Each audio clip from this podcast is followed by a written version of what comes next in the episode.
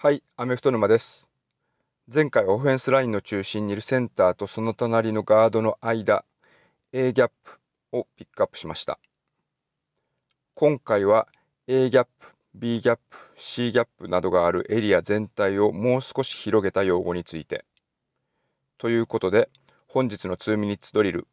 1日2分のアメフト用語講座でピックアップする用語は、ボックスです。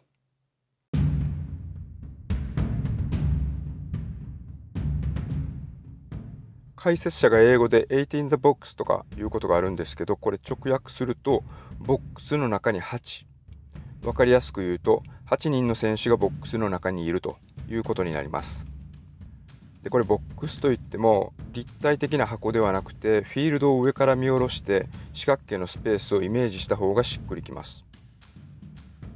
じゃあその四角形はフィールドのどこのスペースを指すかというと、ボールがスナップされる前にオフェンスラインがセットしている位置ありますけれども、このレフトタックル、左のタックルから右のタックルがセットしているところまでを横幅として、でそこからディフェンス側に向かって約5ヤードほど奥に伸ばした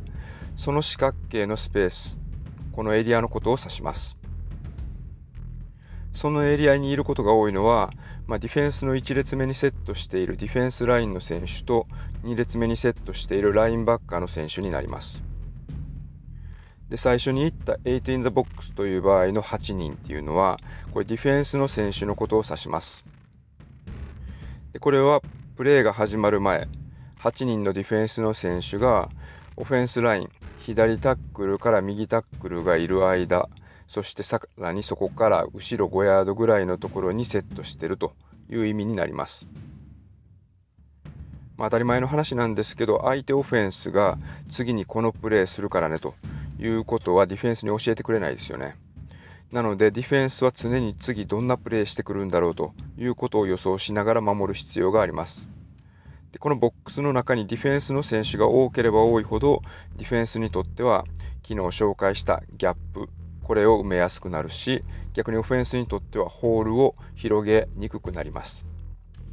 なのでこのボックスにディフェンスが何人いるかによって、ディフェンスが予想しているプレーが何かっていうのを見てる方も自然と予想できるようになってきます。今日の用語はボックス。オフェンスラインの端から端を横幅にして、縦幅をそこからディフェンス側に5ヤードほど取った四角いエリア、プレーが始まる前にディフェンスの選手がセットしているエリアについて。以上、アメフト沼の2ミニッツドリル、1日2分のアメフト用語講座でした。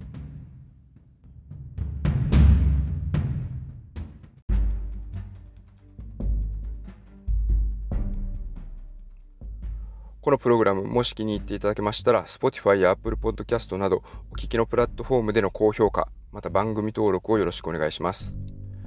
またこのプログラムの他に、アメフト沼、日本で希少なアメフト系ポッドキャストというプログラムも配信しています。